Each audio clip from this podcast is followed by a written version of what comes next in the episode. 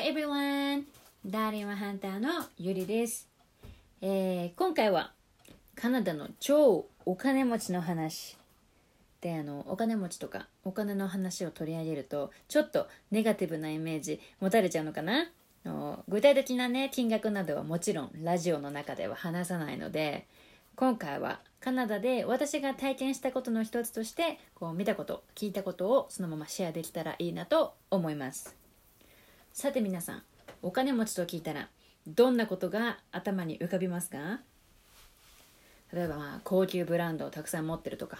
と別荘を持ってる自家用ジェット機持っている都内にマンションを持っているなどなどこう皆さんねそれぞれざっくりとしたお金持ちに対するイメージを持ってると思うんですけどいやいやいやカナダのお金持ちはそんなもんじゃないぞと。まああのねそのどのくらいのお金持ちかっていうのは後で具体的にお伝えしますね。で実はここのロッジに引っ越してくる前アルバータ州のエドモントンを北上したところにあるこう小さな町にダーリンと一緒に住んでたんですね。でそこで私はそのお金持ちの家のお屋敷で家政婦をしていました。でそのお金持ちがダーリンの元ボスなんですけど私はその奥さんに雇ってもらっていました。で、まあ、お金持ちお金持ちって呼ぶのもあれなんで今からはこうダーリンの元ボスって言いますね。で彼の仕事はアウトフィッター。ダーリンが今働いてるところと同じでハンターさんたちを山やハンティングスポットに連れて行って動物を仕留めるのをガイドしたりサポートしたりするのがお仕事です。こう日本はどうかわからないんですけどこうニュージーランドとかだとハンティングに関してはフリーダムでこう誰もが気軽にお金をかけずにできるっていう感じなんですけどこうカナダのこの業界を一言で言うと超のつくお金持ちの娯楽です。アウトフィッターの会社やねあとはハンティングが行われる場所にもよるんですけど例えばマウンテンシープを1頭狩るのになんと400万円以上かかるんですね。で内訳はこう動物にそれだけの価値があるのとこうハンティングする前に政府にお金を払わなければならないのがカナダのルールなのとともちろん過酷な旅路なのでこうもろもろの設備キャンピングトレーラーや馬ガイドシェフなどにも莫大なお金がかかります。でのダーリンの元ボスはそのアウトフィッター界でも規格外な存在で彼は動物の宝庫でもあるアラスカに近いユーコン州ユーコン州の山々に広大な土地を持ってるんですね。でそこは車では行けない場所で唯一そこにアクセスするために使用できるのは小型ジェット機。でその元ボス。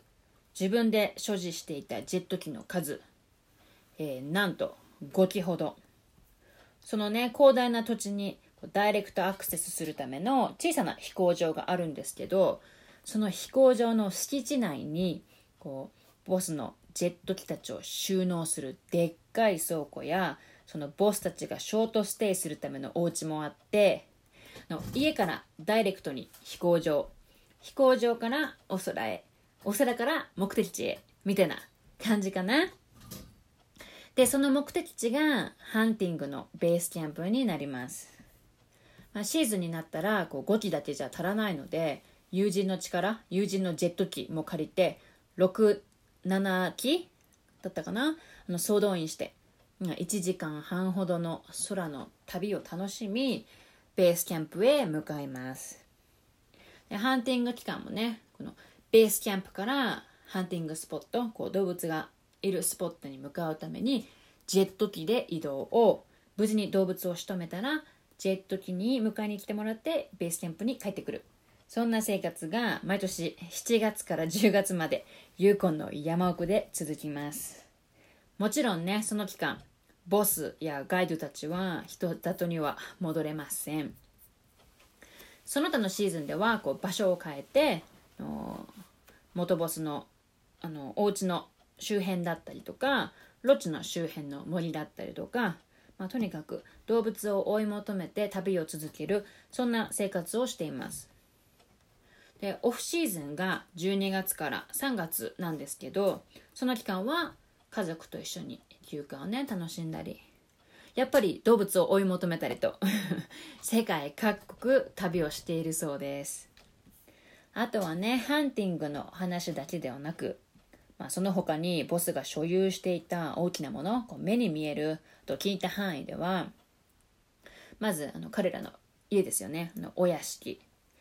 確か家にトイレが7つくらいあったかな。の子供が2人いるんですけど子供部屋にこうトイレバスタブがそれぞれついていて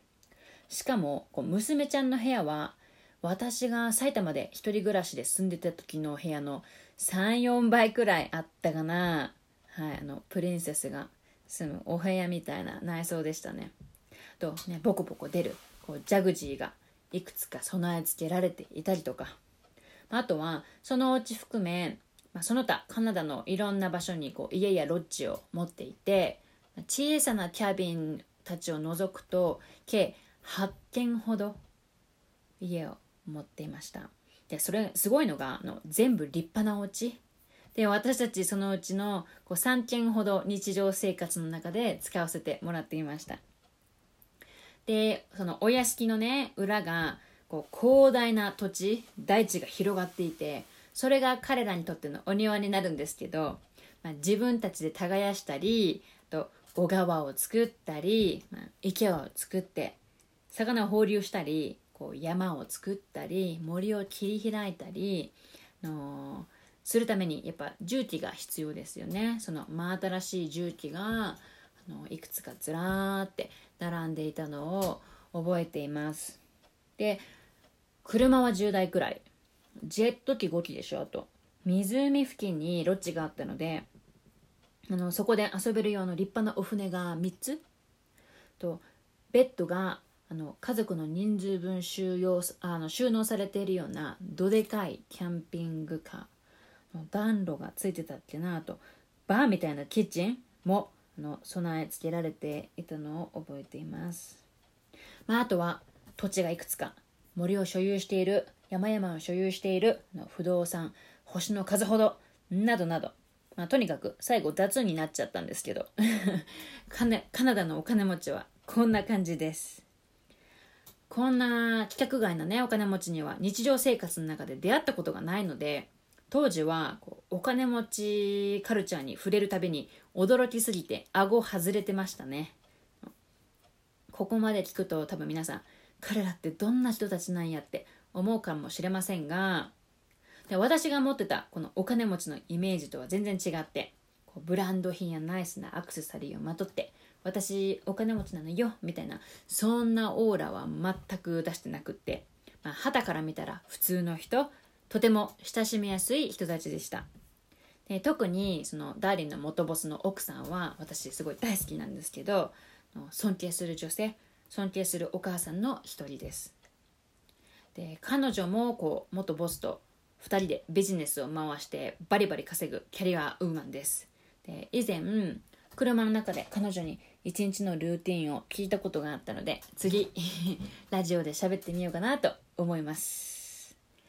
いや世界にはいろんな生き方をしてる人がいるね。あの彼らみたいに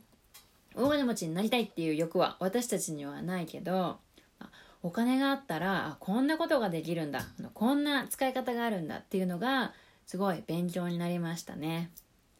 で自分たちが今後の人生で何をして生きていきたいか何に比重を置いて生きていきたいかをこう洗い出した上でどのくらいお金があれば叶えられるのか。